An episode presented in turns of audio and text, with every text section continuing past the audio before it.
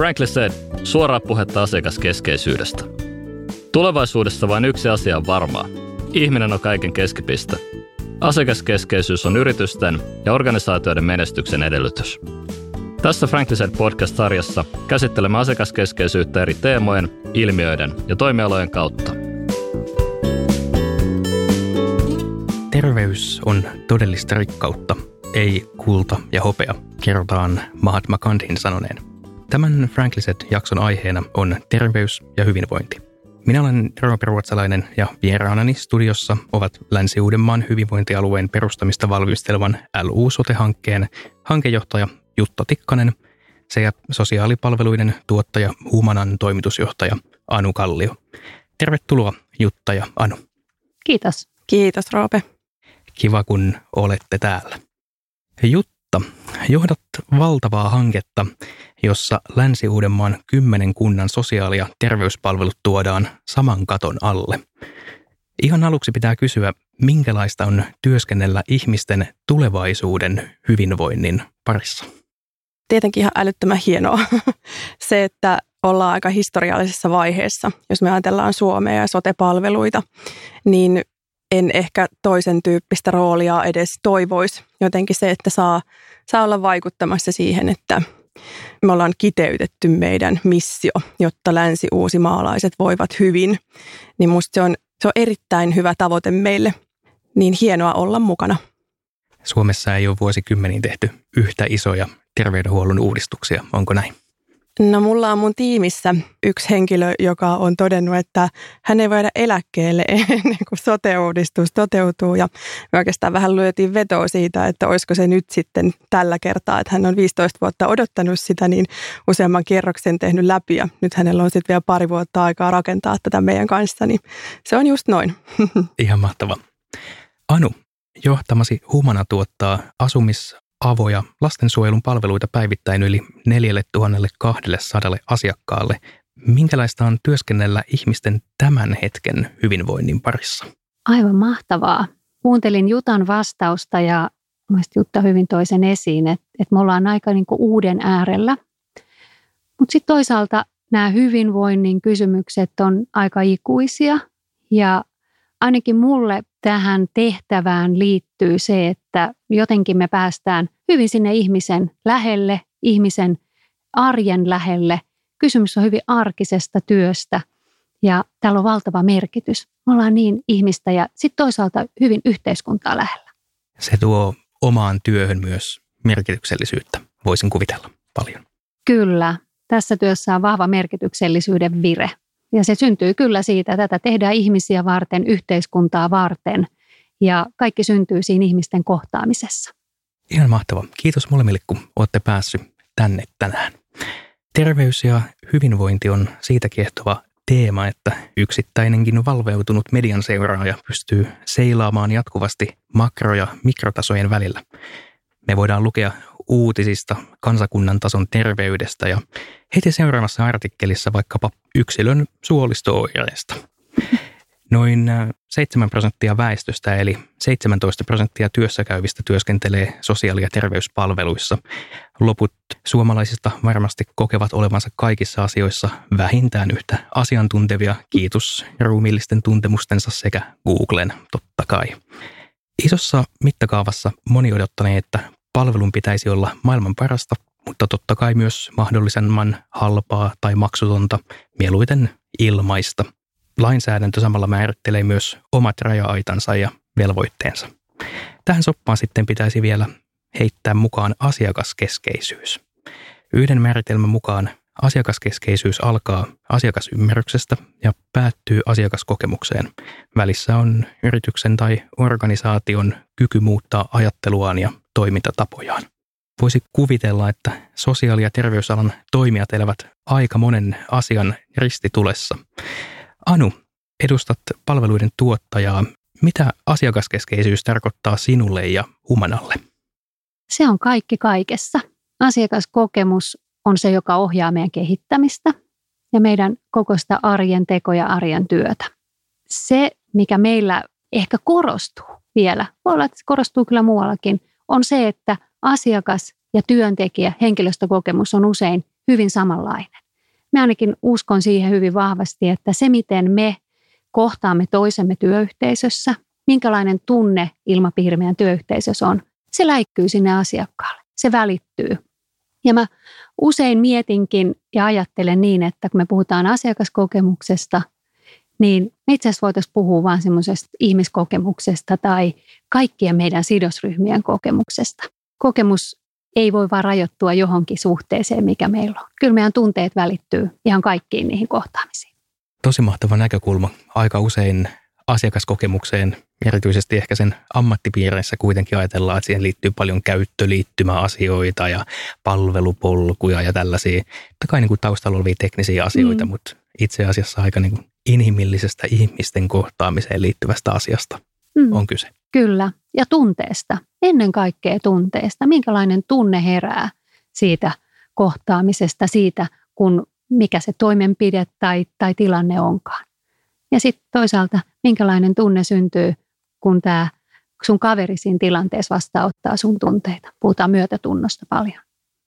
Jutta, kun puolestasi katsot hyvinvointia kymmenen kunnan näkökulmasta, mitä asiakaskeskeisyys tarkoittaa sinulle? Mullehan se on myös sitä, että tällä alueella on 470 000 suomalaista, että kuka se meidän asiakas on, kenelle me tehdään palveluita, että kyllähän siellä paljon on sitä, mitä sä sanoit, että asiakasymmärryksestä lähtee, niin me tarvitaan parempaa yhteistyötä, me tarvitaan parempaa ymmärrystä. Että jotenkin se, että mä haluaisin ajatella tätä asiaa myös niin, että meillä on uniikki väestö, mutta niin on totta kai kaikilla muillakin Suomen perustetuilla hyvinvointialueilla on uniikki väestö. Että se, että, että miten me kyetään tuomaan palveluita, jotka ratkaisee just länsiuusimaalaisten tarpeita. Et mä luulen, että me ollaan monessa organisaatiossa aika hyviä tekemään siitä nykyisestä ikään kuin parempia prosesseja ja parempia toimintamalleja, mutta miten me oikeasti uusiudutaan siihen, että nyt se niin kuin meidän väestön tarpeet ohjaa meidän palveluja, siis ihan palvelujen uusiutumista, mutta sitten myös palvelupolkuja ja prosesseja.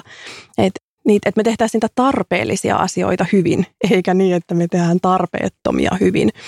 Sekin riski mun mielestä tässä on, varsinkin kun puhutaan sitten niukkenevista resursseista ja vaikka rahoituksesta, johon mun pitää jotenkin pystyä ottaa kantaa, niin ihan valtavan suuri haaste ja mikä mieletön haaste, aivan uskomattoman makea.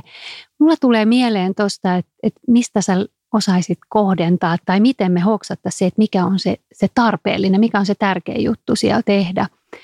Ja mä palaan tähän ajatukseen siitä, että, että hirveän paljon on kysymys siitä henkilöstöstä ja sen henkilöstön ja työntekijän niin kuin fokuksesta, eikö niin, että, että, että mihin he sen aikansa käyttää. Ja mä itse ajattelen sen sitä kautta, että kun meillä ollaan töissä, niin syntyy se työntekijäkokemus ja se merkityksellisyyden kokemus siitä työstä.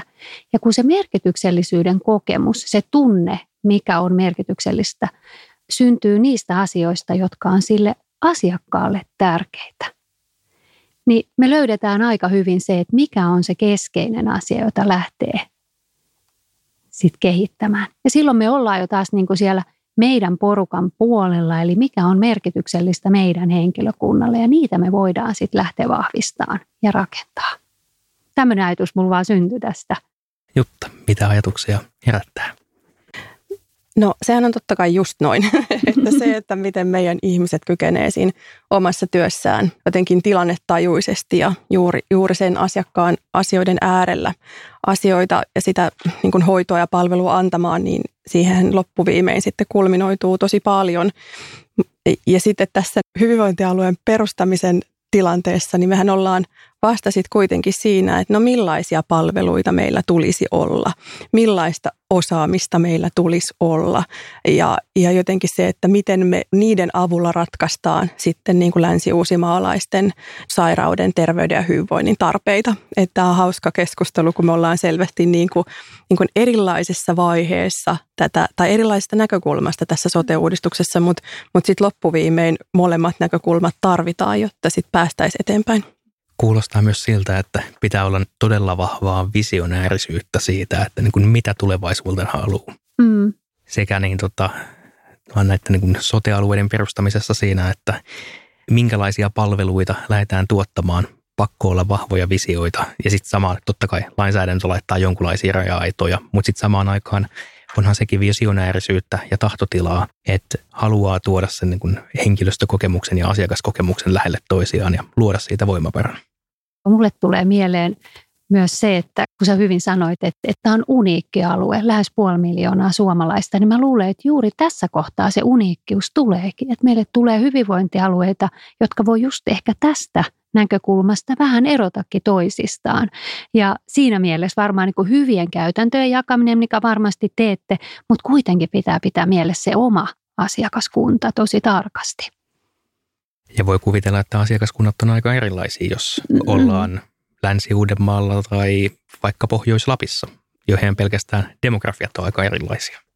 No jos saan sanoa tuohon knoppitiedon, niin tässä meillä Länsi-Uudellamaalla, niin meidän väestön vieraskielisten osuus, eli ei suomenkielistä tai ruotsinkielistä, vaan vieraskielisten väestön osuus vastaa Pohjois-Pohjanmaan koko hyvinvointialueen väestömäärää. Et sinällään niin meillä on näitä erilaisia asiakasryhmiä, joiden tarpeita sit huomioidaan, niin, mutta se oikeastaan tekee tästä kokonaisuudesta vaan ihan kauhean kiinnostavaa. Kyllä. No jos mietitään sitten asiakaskeskeisyyttä mahdollisimman laajasti, niin mitä, mitä tuumaatte, että pitääkö sosiaali- ja terveystoimialalla ylipäätään niin kuin tästä vielä eteenpäin ajattelun ja toiminnan muuttua jollain tavalla, jotta voidaan olla enemmän asiakaskeskeisiä? Ollaanko me jo täydellisiä tai ollaanko me tässä maassa laajasti ajateltuna niin kuin perässä hiihtäjiä? Mitä tuumaatte? Riippuu varmaan tilanteesta ja riippuu asiasta. Jos me ajatellaan niin kuin organisaation tasolla, niin silloin me helposti päädytään vähän pohtiin, että mikä se meidän prosessi on. Niin kuin Jutta äsken hyvin sanoi, että pitää miettiä ne prosessit ja sitten vähän miettiä niitä eri rakenteita ja tällaisia. Ja mä välillä mietin, että, että käykö meillä sote sille, että me jäädään joskus sinne tasolle. Me jäädään vähän sinne organisaation tasolle, me viilataan hyvin asiat kuntoon, mutta sitten oikeasti me tullaan siihen arjen kohtaamisen tilanteeseen, niin kuinka hyvin me pystytään ne siitä kokemuksesta siihen tunteeseen vaikuttavat tekijät sit loppuviimeksi tuomaan siihen, kuinka me tuetaan sitä, sitä kohtaamisen tilannetta. Ja sitten se, mikä tähän kaikkeen tuo, ja mä uskon, että tämä on erityisesti just meidän alalla, niin nämä on, voi olla erittäin ainutkertaisia, ainutlaatuisia ja usein aika vaikeita kohtaamisen tilanteita. Me ollaan ihan siellä niin sen ihmisyyden ja inhimillisyyden ytimessä joka tuo kyllä monta kierrosta vaikeutta ja niin kuin haastetta tähän. Mikä sitten taas tietysti meille tekijöille tällä alalla on, on tuo sen oman mielenkiintonsa. Olisi kauhean surullista sanoa, että oltaisiin jotenkin valmiita. Mm. Ei missään nimessä olla valmiita. Että mun mielestä meillä on tekemistä sekä tuossa, mitä Anu kuvaa tosi hyvin, mutta sitten myös siellä niinku rakenteiden tasolla, että väkisinkin sit sen raha ja tarve ja niin edelleen. Mutta mun mielestä se, että jos me ajatellaan ihan sit kuntalaisia, niin kyllä kuntalaisilla saa olla oikeus vaatia ikään kuin samankaltaista hyvää palvelua, hyviä prosesseja, kohtaamisten laatua kuin mitä saa muissakin palveluissa. Et se, että mä oon tainnut viimeksi eilen sanoa, että ei me voida vaan verrata ikään kuin hyvinvointialueita keskenään ja tavallaan oppia toisiltamme, jota myös tulee tehdä, vaan kyllähän meidän pitää sitten oppia ikään kuin parhaimmilta. Et riippumatta siitä, että minkä toimialan yrityksiä, mutta et ihmisiähän me ollaan, me tullaan palveluihin omien odotustemme kanssa, niin samalla lailla meidän pitää sitten, vaikka ollaan julkisia sotepalveluita, niin meidän pitäisi kyetä siihen samaan.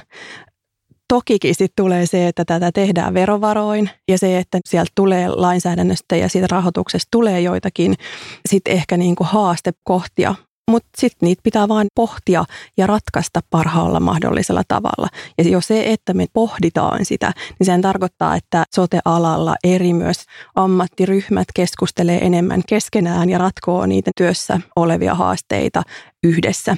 Ja se on mun mielestä myös sitä tulevaisuutta, josta on niin tosi hyviä kokemuksia kyllä monessa kunnassa. Mutta kun puhutaan siitä monialaisuudesta, niin siinä on iso taika ja sitä kohti meidän, meidän tulee, no ei pyrkiä vaan, vaan päästä. Kyllä, ehdottomasti. Hyvä, just noin, sinne me päästään ihan varmasti. Ja yhteistyöllä, niin kuin sanoin, että meidän täytyy oikeasti ottaa kumppanuutta ja, ja lähteä yhdessä sitä rakentamaan. Pari hyvää nostoa mun mielestä, Jutta teit, mä ajattelin sanoa tämän, sanoit, että eri ammattikuntien täytyy keskustella enemmän keskenään. Ja sä oot jo Roope pari kertaa nostanut sen lainsäädännön, niin, niin eihän tämä meidän ympäristö välttämättä mahdollista kauhean helposti tätä asiaa, mutta nämä on asioita, jotka me voidaan ratkaista sillä hyvällä yhteistyöllä. Semmoinen, mitä itse toivon ja on aina tosi tyytyväinen ja jotenkin kauhean hurraan, kun se tapahtuu, että mä näen, että me päästään joskus siitä professiokeskeisyydestä. Eli, eli ajatellaan aika paljon sen palvelun tarjoajan tai, tai tämän, tämän henkilön näkökulmasta jokaista palvelua juuri siinä hetkellä asiakkaalle tuottaa, niin vähän niin kuin sitä, se, hänen kauttaan mietitty prosesseja tai toimintatapoja tai, tai niitä keinoja ratkaista niitä asiakkaan sillä hetkellä käsillä olevia ongelmia. Ja mä aina on niin tyytyväinen, kun mä sitten jonain päivän näen, että se onkin kääntynyt toistepäin, että me ei tullakaan niin sen tekijän, vaan enemmän sen asiakkaan kautta siihen, että se on mun mielestä tosi hieno. Ja sitten ehkä tuohon lainsäädännön näkökulmaan vielä semmoinen, me tarvitaan se, musta se on äärettömän tärkeää ja se on voimavarakin meille, että me ollaan monta asiaa osattu tosi viisaasti säätää, mutta kyllä me tarvitaan jonkin verran myös joustoja siinä lainsäädännössä toivoisin välillä semmoista aika eteenpäin katsovuutta myös. Erinomaisia näkökulmia ja mitä tulee tuohon professiokeskeisyyteen, Anu, niin mahtaako siitä johtua, että silloin tällöin kaduilla ja muualla kuulee ehkä jopa ivailtavan, että kun päätyy sairaalaan, niin siellä ei hoideta missään nimessä ihmistä, vaan jotain elimiä. Sepä. Kyllä. Joo, tämmöistä urbaania legendaa kuulee. Kyllä. Mikä teidän mielestä on sitten asiakaskeskeisyydessä kaikista haastavinta? itse asiassa toi, mitä Anu jo sanoi. Eli nyt se, että tämä kuuluisa lainsäädäntö, niin sehän myös tekee sitä, että asiakkaan ja ihmisen tietoja on eri järjestelmissä, ne on eri rekistereissä ja sieltä tulee esteitä sille, että miten asioita voidaan käsitellä ja mitkä tiedot on saatavilla.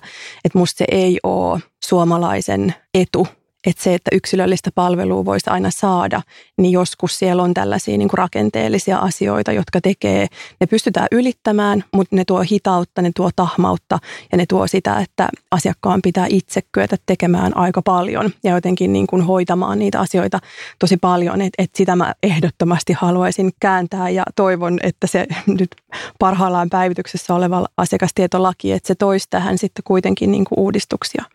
Mutta sitten toinen jotenkin mun mun mielestä se, että tämä voi olla, että se tulee mun taustasta, mutta se, että silloin kun mä olen vaihtanut tänne julkiselle puolelle, niin mulle sanottiin, että no hei, että come on, että onko siinä niinku mitään mielenkiintoa, kun sun ei tarvitse enää luoda kysyntää. Että kun se niinku kysynnän luominen on se jonkun yritystoiminnan jotenkin ydin, että sä oot elossa ja jotenkin, niinku, että, että sä pystyt kasvamaan.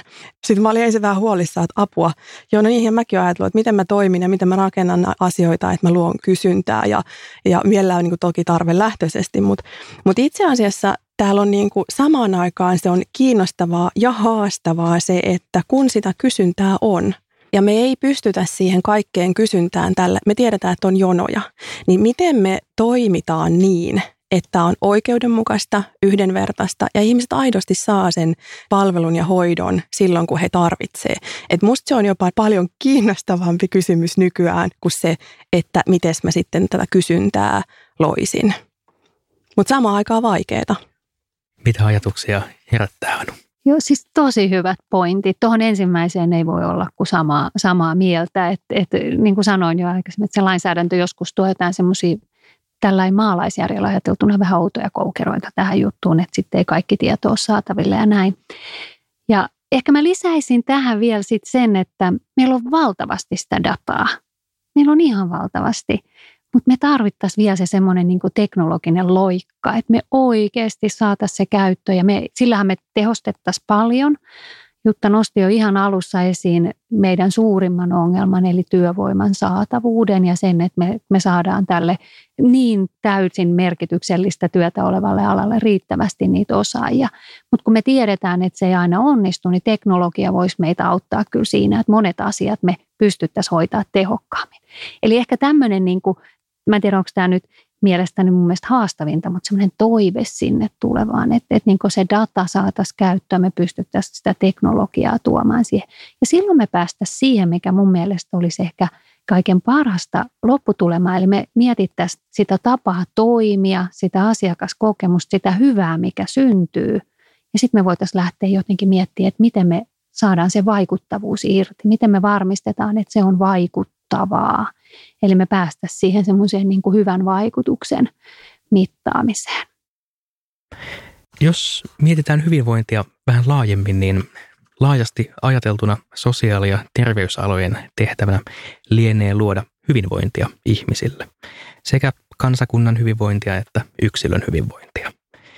Arkiatri Arvo Ylppö sanoi aikoinaan, jos tahdotaan kansan yleistä terveydentilaa huomattavimmin kohottaa, oli sitten kysymys erilaisista hermosairauksista tai tuberkuloosista tai muista sairaaloisista tiloista, on kaikkein terveydenhuolto- ja hoitotoimenpiteiden ensisijassa kohdistuttava lapsiin.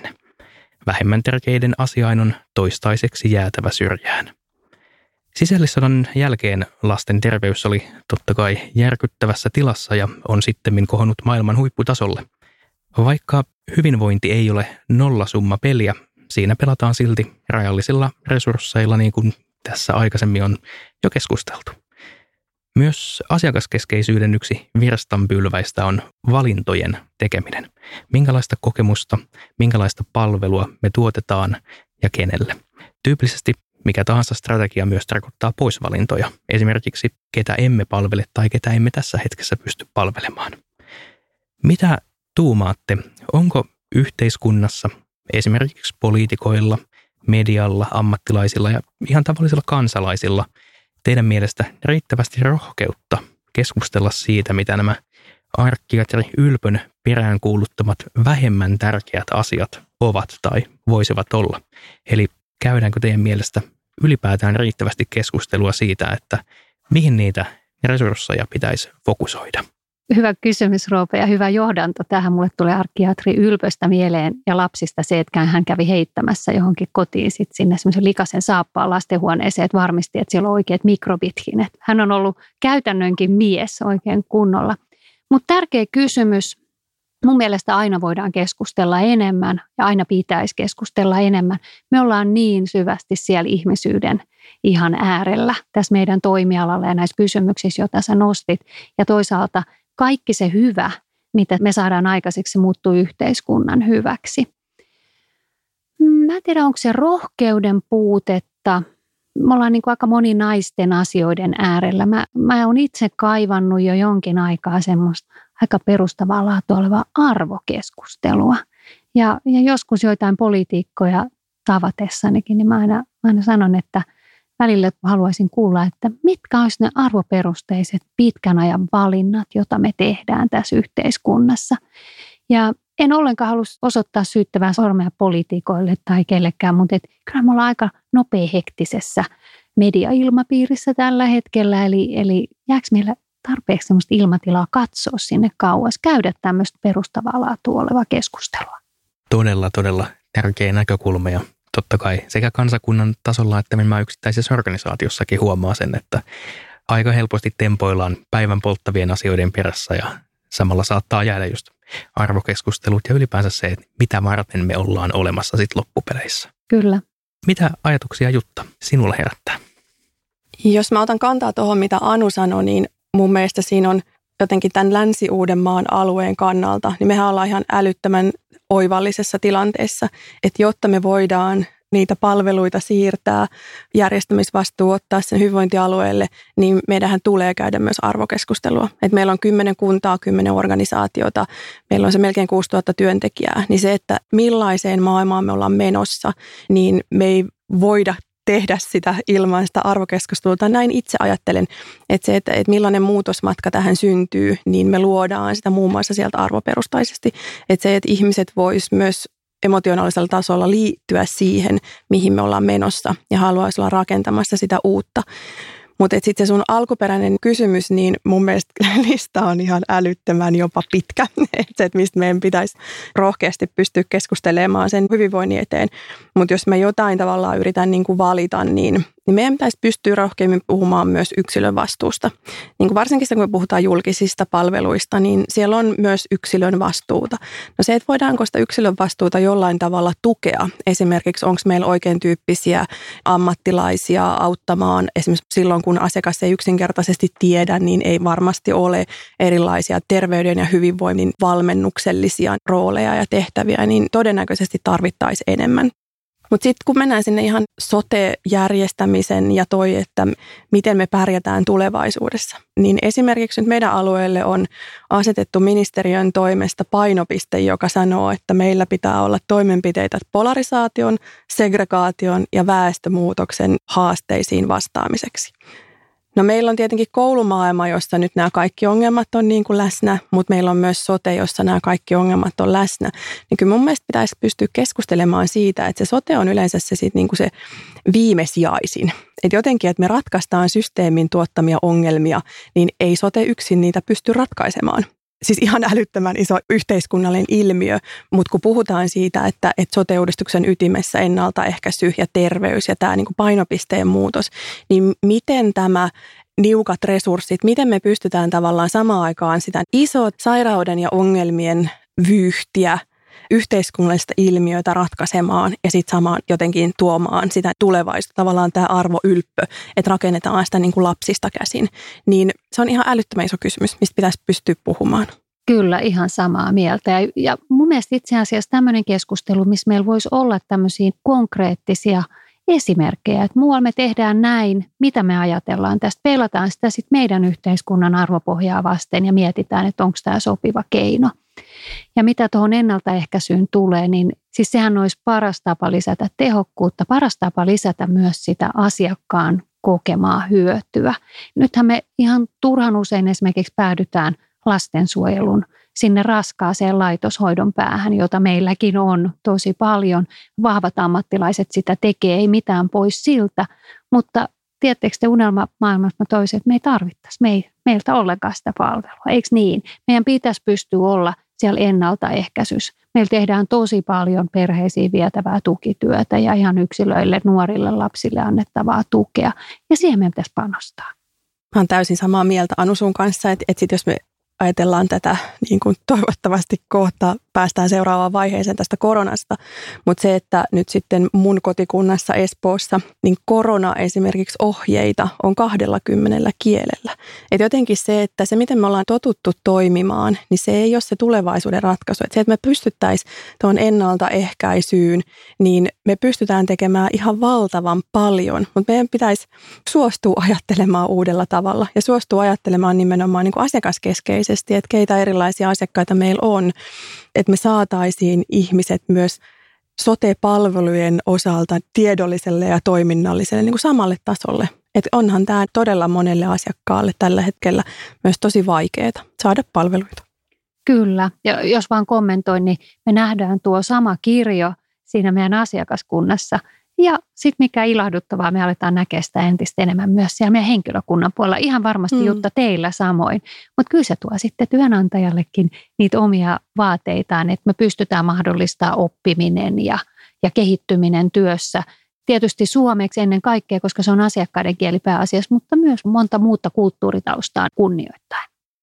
Onko kyse sitten siitä, että koko kansakunnan jollain tavalla pitäisi herätä tällaiseen uudenlaiseen mindsettiin tai mistä sen kipinä pitäisi saada syttymään. Ei varmaan kyse ole pelkästään kuitenkaan poliitikoista tai byrokraateista, vaan meidän pitää saada myös ihmiset haluamaan tavallaan muutosta. Joo. Eli luomaan sitä kysyntää. Joo, Roope, tosi, tosi hyvä ja mun mielestä tähän on avain se, mitä Jutta sanoi, että tämmöinen yksilön vastuu myös, että, että kyllä meidän täytyy ajatella, että meillä jokaisella on ennen kaikkea vastuu siitä – miten me voidaan. Kyllähän se on, hyvinvointi on paljon mindsettiä, mutta se on myös paljon omia tekoja. Me ollaan juteltu aika paljon siitä, että sosiaali- ja terveysalalla se niin kuin ihminen on vahvasti läsnä. Siihen liittyy empatia monesta näkökulmasta sekä kohtaamisissa että itse asiassa niin kuin aika isoissakin asioissa keskusteluissa tulee empatiaan liittyviä fiiliksiä esille. Anu ja Jutta, teillä on molemmilla kokemusta myös muualta kuin sosiaali- ja terveysalalta. Anu oot työskennellyt myös muun muassa finanssialalla ja Jutta puolestaan liikkeenjohdon konsulttina. Mitä teidän mielestä terveysala voisi oppia muilta toimialoilta? Ja ehkä vastavuoroisesti, mitä teidän mielestä niin muut toimialat vois oppia terveys- ja sosiaalitoimialalta? Hyvä nosto tässä. Mä luulen, että me ollaan aika paljon toimialana opittu muilta toimialoilta siitä, että me on lähdetty ajattelemaan sitä asiakaskokemusta. Et, et mun mielestä on toimialoja, jotka menee niin kuin vähän edellä jo tässä asiassa. Ja sieltä on aina hyvä käydä sitten katsoa ja vähän vaan ihan kunnialla sieltä pikkusen varastaa hyviä ideoita.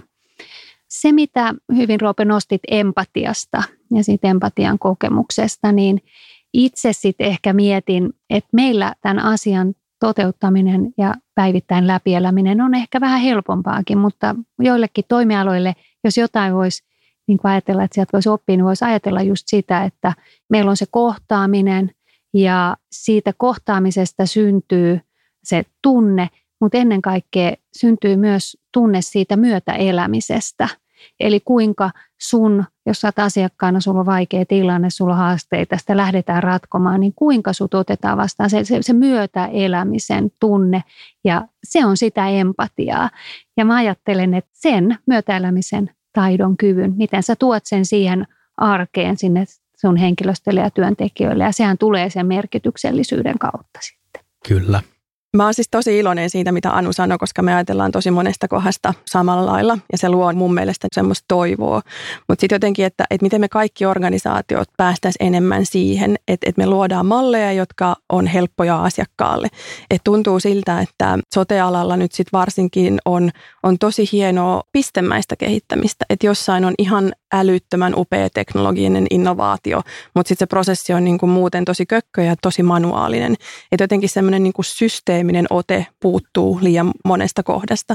Ja mun mielestä se systeeminen ote, niin mun mielestä sitä jopa niin kuin pitäisi perustella sillä, mitä Anu puhuu merkityksellisyydestä ja niin kuin emootioista, koska että jotta se meidän työntekijä voisi olla parhaimmillaan, jotta me luotaisiin olosuhde, jossa hän voi onnistua, niin silloinhan tavallaan tuon niin kuin perustan ja taustan tulisi olla kunnossa, jotta hänen ei tarvitsisi miettiä sitä ja hän tietäisi, että mihin mun työ liittyy, järjestelmät olisi kunnossa.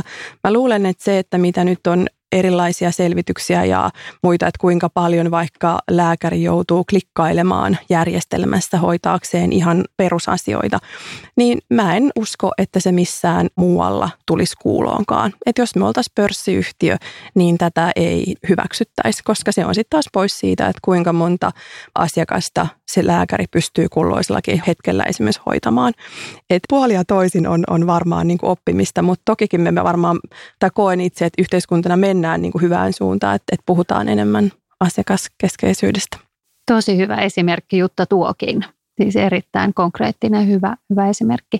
Mä vielä tähän asiakaskokemukseen, niin siitä näkökulmasta sanoisin sen, että Sittenhän on esimerkiksi meidän toimialalla, tulee niin terveyden kuin sosiaalihuollon puolella paljon asioita, että, että jos asetettaisiin vaikka joku tavoite, että tämä pitää nyt olla sitten kymmenen, niin me tiedetään, että kaikkea päästä sinne, että voi olla vaikka joku toimintakykyyn liittyvä asia tai vaikka sellainen sairaus, mitä ei, mikä ei sitä voi ratkaista, niin silloin pitää usein muistaa, että se kohtaaminen, ihan se kysymys, mitä sulle kuuluu, miten sulle menee, niin se tuo niin paljon hyvää oloa ja hyvää tunnetta, että se asiakaskokemus on kuitenkin aivan hyvä, vaikka se itse asia jäisi siellä taustalla vaille ratkaisua.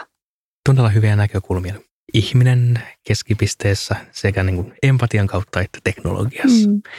Vielä loppuun kertoisitteko molemmat yhden tärkeimmän vinkkinne asiakaskeskeisyyden edistämiseksi? Jutta, mitä haluaisit vinkata podcastin kuuntelijoille? No musta se on kaikista tärkeintä, että minä ja sinä edustetaan vain sitä omaa ajatteluamme ja omaa arvomaailmaamme ja elämäämme, että se viisaus ei asu meidän päässä, vaan se viisaus asuu siinä, että, että miten eri ihmiset, ja nyt tarkoitan siis nyt sitten työntekijöitä että asiakkaita, niin pääsee osallistumaan eri vaiheissa. Siis totta kai siihen kehittämiseen, mutta sitten myös siihen omaan työhön, että, että jotenkin mitä useammin pystyy laittamaan omat ideat ja omat ajatukset jotenkin sivuun ja kuuntelemaan, niin pääsee aika paljon pidemmälle. Erinomainen näkökulma. Mitäs Anu, mitä vinkkaat muille? Joo, kyllä mä sanoisin, että asiakaskokemuksessa on kysymys siitä tunteesta, josta on paljon puhuttu. Ja se tunne läikkyy.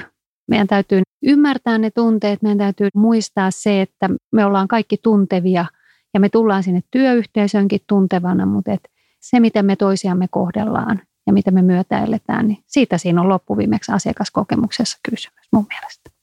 Ja sitten se mahdollisuus, mikä me voidaan sinne kulttuuriin rakentaa, yrityksen johtamisen kulttuuriin ja esimerkiksi sitä teknologiaa hyödyntää, johon nyt tänäänkin on monta kertaa tässä viitattu, niin me voidaan mahdollistaa se, että sä et tuo ainoastaan se sydän mukana, vaan sä voit tuoda ne aivot, sä voit kehittää, kehittyä siellä työssä. Se, mitä Anu puhuu emotioista ja tunteista ja niiden merkityksestä ja siitä, että miten ne ilmenee, niin mä haluaisin oikeastaan sanoa, että mulla on samanlainen olo Anusta tällä hetkellä. Se, että Anu elää ja hengittää sitä, mistä oot tänään puhunut ja me tarvitaan sun kaltaisia ihmisiä, että tässä päästään eteenpäin, niin, niin on, on tosi hienoa olla ollut tässä sun kanssa. Oi kiitos Jutta, ihan kiitos samoin. Meidän täytyy jatkaa meidän keskustelua, sulla on niin valtavan hyvää konkreettista osaamista ja ideoita.